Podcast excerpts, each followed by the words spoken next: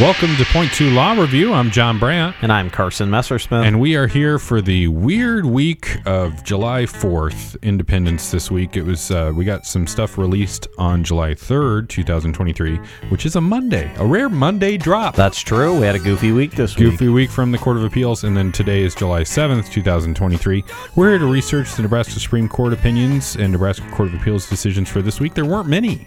No, there weren't many, and and maybe that's indicative of a short week that I feel like for a lot of people probably didn't feel like a short week. It probably felt like a long week. Honestly, it felt like a couple weeks Yeah, because I worked on Monday. yeah. Come into the office on Monday. A lot of people were working on that Monday. The courts are open on Courts were Monday, open, yeah. and so you're transacting business on that Monday. Then you have the Fourth of July. Hopefully, have a good time, but maybe you're out a little bit late. Have a couple of bevies. As we- Zero you know, bevies. No It- bevies for you. No, it was, it was responsible tame. city. Yeah, It, looks was- like you have 10 fingers. I can't count your toes, and I won't ask you to do that. No, I did but- light some firecrackers off with my toes. Oh. which is a trick I learned in Yeah. the Navy. Anyway, are we ready to proceed? I think so. All right, let's do ex parte summary. In re interest of Denzel D. Incarceration best interests. State v. Applehans. Uh, Post released notification, no PSR. So since we only have two, we're jumping straight in, right? Yeah, let's go ahead. All right. So, in re interest of Denzel D, and interesting part here is we have another one of these cases that was covered on this pod through the Court of Appeals, and now it ends up on the docket of the Nebraska Supreme Court. And hopefully, you've been listening with us, and so you got to hear about this case. But I'll go through a little bit of the history. And so, again, as I said, this is this case comes as a petition for further review from the Court of Appeals. Uh, at the Court of Appeals, there was a reversal on a termination of parental rights because um, it did not further, uh, the Court of Appeals articulated that it did not further the best interests of the child. And so the brief facts of what happened at this case were that at the time of termination, the father, Denzel Sr., had been determined to be uh, the father, but at the point uh, he was determined to be the child's father, he was incarcerated. And so uh, this happened during COVID, and because of COVID, COVID he had had uh, only one in person visit and uh, he had had regular uh, virtual visits and phone visits where he got to speak with him, Denzel Jr. And uh, here he did everything he was supposed to, basically within the case plan, uh, at, at least to the limited capacity of being incarcerated. And so he met all the case plan goals, but he was still incarcerated at the time of termination. And here, what the Court of Appeals had reasoned was that. Um, even though the court was saying that the guardianship uh, that a guardianship should be a temporary placement, uh, which would allow a parent to address issues. Um, Denzel and here Denzel Jr. Um, would not uh, be able to, uh, I guess, have permanency in a short amount of time. So the the county court had terminated parental rights based on that, and the Court of Appeals basically noted that the caseworker here said that Denzel uh, Senior had been participating in everything, uh, that Denzel Senior uh, was doing everything to be placed um, in Denzel Jr.'s life and, and doing things to further his best interests. And additionally, the Court of Appeals uh, determined that DHHS had found that guardianship would be in uh, Denzel Jr.'s uh, best interests. And because of that fact, the Court of Appeals had reversed the county court and uh, had basically taken a stance that the guardianship was appropriate, and they had somewhat dictated that, that a guardianship should happen uh, through that Court of Appeals opinion.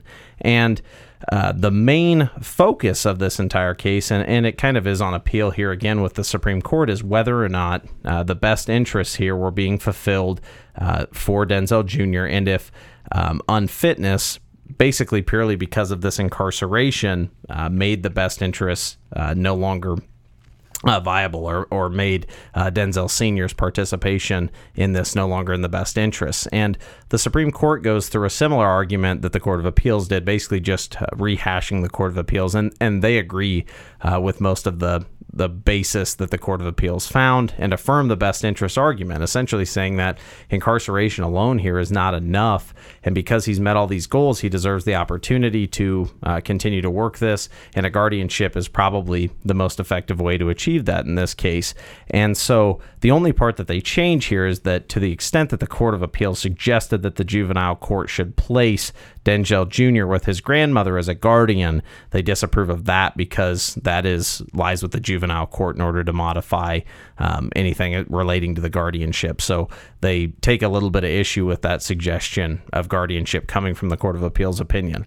The interesting piece here is that this was a 4 3 opinion, and there is a dissent. And essentially, the dissent goes in and goes the other way and says that um, you know, there should be more of a consideration on the effects of Denzel Sr.'s incarceration on Denzel Jr. and um, the ability of Denzel Sr. to perform his parental obligations. And basically, they come to the conclusion that he has never been a part of his uh, life, at least in a physical capacity, being there physically and, and taking care of him, parenting him, and that permanency in this case cannot reasonably achieved and that uh, cannot be reasonably achieved in the near future because of this incarceration.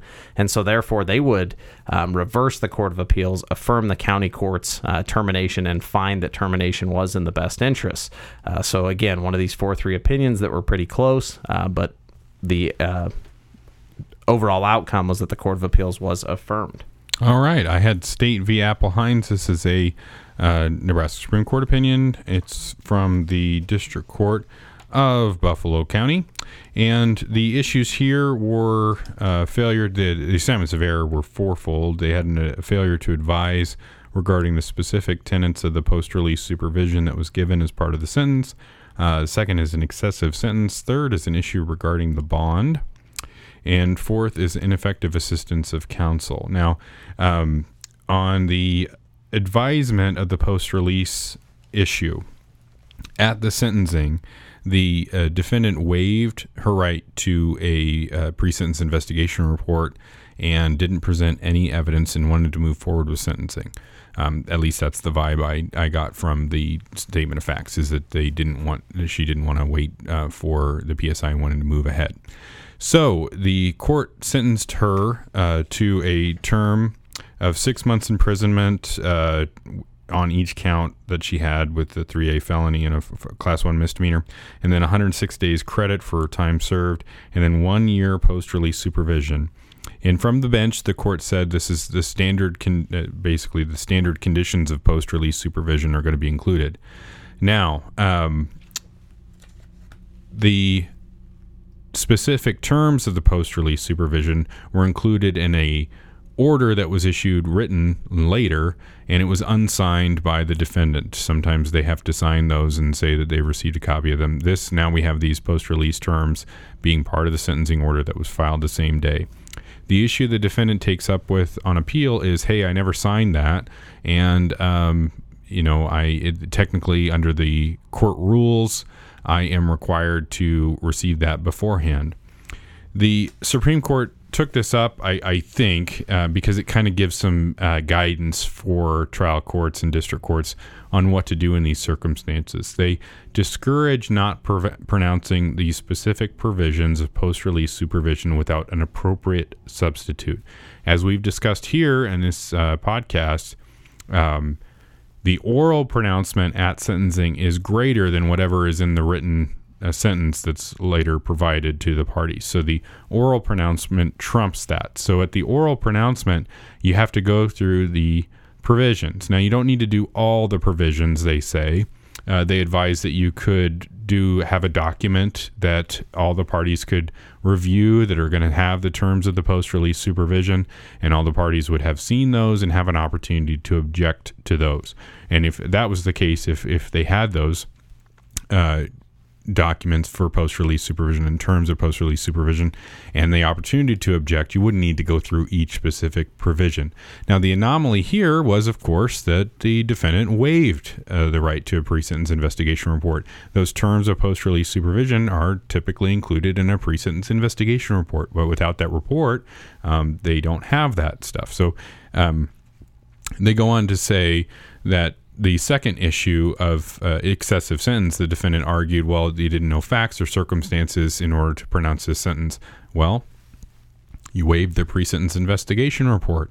And when you do that, you're not providing the court with an opportunity to learn more about your background and experiences in order to pronounce a sentence. So you're choosing to forego all that and move ahead. And you can't later claim that you know you're burdened or harmed or the court committed error by doing what you asked, which was waive that pre-sentence investigation report. And the same thing uh, regarding the pronouncement of specific provisions. Because there was no pre sentence investigation report, there weren't any specific provisions, and the court finds here it's a technical, very technical error, which isn't substantive, and they won't remand um, for uh, reconsideration on anything that's just a technical violation. Regarding the bond appeal, um, they found that the bond issues are moot because, and it's a two paragraph little section that they deal with that. Any kind of descri- um, issues with bond or what, how the bond were set were moot because after a sentence, there is no remedy that an appeal court can do regarding a bond. You've, you've been sentenced, so there's nothing they can do about a bond. And then on ineffective assistance of the trial counsel, um, they didn't make any specific arguments uh, on appeal. At least that's what the court uh, seems to indicate. No specific arguments regarding what was ineffective, so that was also denied. So everything here was ultimately affirmed, and a little bit of guidance for uh, district courts on how to handle the post release supervision, and a, a good reminder um, to pronounce the things from the bench uh, as opposed to relying on any kind of journal entry or otherwise. Is that it for the Supreme That's it Court? for the Supreme Court. Okay, so we jump straight to the Court of Appeals, and again, we only have a couple opinions here. First case is in re interest of Audrey B., which I guess kind of piggybacks well off of the last case we had. This is an appeal from the County Court of Cheyenne County. Um, granting a termination of parental rights as to two parents, uh, Tiffany and Clifford, um, and the uh, Court of Appeals here uh, affirms in part and reverses in part. And so, I guess just a little bit of the background Tiffany here, the mother, uh, had, it seems like, quite a few issues uh, relating to mental health and uh, possibly substance abuse, criminal issues, um, at times uh, threatening individuals. And, and there was just a, a, lot of issues that interfered with the ability to work the case plan. Clifford, however, like our other case, basically the big issue that happened here is that genetic testing occurred uh, when the department had a case plan, and so the case has already started. Uh, he was living in uh, Louisiana and was incarcerated basically for the duration of this, and so there was um, an ICPC process uh, completed in order to uh, potentially transfer care of the children to Clifford. But again, he was incarcerated here, though he was expressing a willingness to travel to Nebraska um, and trying to achieve things there. And so, as far as the termination, they go through multiple grounds, but the kids had been out of uh, home for 15 to the last 22 months. Um, and then the best interest argument is really where this case uh, lies. And so, as far as Tiffany, um, the court found uh, that there were um, statutory grounds and that it was in the best interest to terminate uh, parental rights for Tiffany. Here, uh, the mental health piece um, and everything that had happened because of the challenges of that mental health piece had basically made it where she couldn't make enough progress, and therefore they found that it was in uh, her or was in the children's best interest to terminate her parental rights. The interesting uh, caveat comes in here with respect to uh, Clifford. And the main thing here that the Court of Appeals uh, finds is that uh, one, um, he was incarcerated for the duration of this, but that that was just a factor, not the sole factor to be considered, and that um, things that weren't addressed, like appropriate housing um, and some of those pieces, were um, caused by things that were basically out of Clifford's control. The lack of housing was caused by damage from a natural disaster. Um, there were issues as far as uh, placing the children, and then there were issues uh, with allegations of domestic abuse. Um, but here, uh, there were no charges filed, and then the department didn't have any concerns about um, safety or, or mental health or ability to parent when it came to Clifford. And so basically, they find that he had made the efforts here, um, and that similar to our last case, the incarceration alone um, was not enough to basically say that the that the children's best interests were not being served by having uh, Clifford as a parent, and um, he was meeting the case plan goals that had been created, or the case, the one major case plan goal that had been created, and so therefore. Uh, they essentially, similar to the last case, uh, found that Clifford should be given an opportunity uh, to exercise his parental rights, and therefore uh, they reverse the termination as uh, to Clifford, but affirm as to Tiffany. Yeah, so if you got a uh, client in jail and a juvenile case, uh, these are some cases you need to take a look at. Yeah, it's almost starting to feel like we're having a bit of a string of case law here as far as termination goes. That's maybe indicating um, a direction our appellate courts are looking as far as um, incarceration and termination based on best interests of the child. So, Excellent. Uh, State v. Kodi B. It's a juvenile transfer request. Um, Kodi B. was 17 at the time. He was alleged to have uh, committed some pretty serious uh, sexual uh, allegations uh, and offenses. He would have been 18 at the time of the juvenile transfer request. So it was originally filed in county court as a criminal matter, and then um, he requested that it be moved to the juvenile court. Then, of course, as we went through uh, a few weeks ago, maybe even a few months ago, I don't even know. Uh, a few weeks ago, a few months ago, the the state has the burden, and then there's that sound basis for retention is the um, standard for the um, court to consider before deciding to transfer it over to juvenile court or retain the jurisdiction. So he would have been 18 by the time of that hearing, or he was 18 by the time of that hearing. The defense uh, attorney are, um, provided some evidence. The rules of evidence don't apply at those hearings, or the strict rules of evidence, or however that's couched, don't apply at those hearings. So he provided an email from a psychologist that indicated that any kind of juvenile sexual offender program would be nine to 12 months. Um, there were other outpatient things available that might be as low as six months, but there were other probably issues that needed to be dealt with um, in for rehabilitative purposes before he reached the age of 19. The district court uh, found that the transfer um, was there was no sound basis, or excuse me, there was a sound basis for retention, and didn't go through all the factors um, apparently in their order, but did uh, find that the state had met the burden and there was a sound basis for retention, so they did keep it in criminal court. The uh, interesting thing here, they go through the alphabet factors in order to decide whether to transfer or not.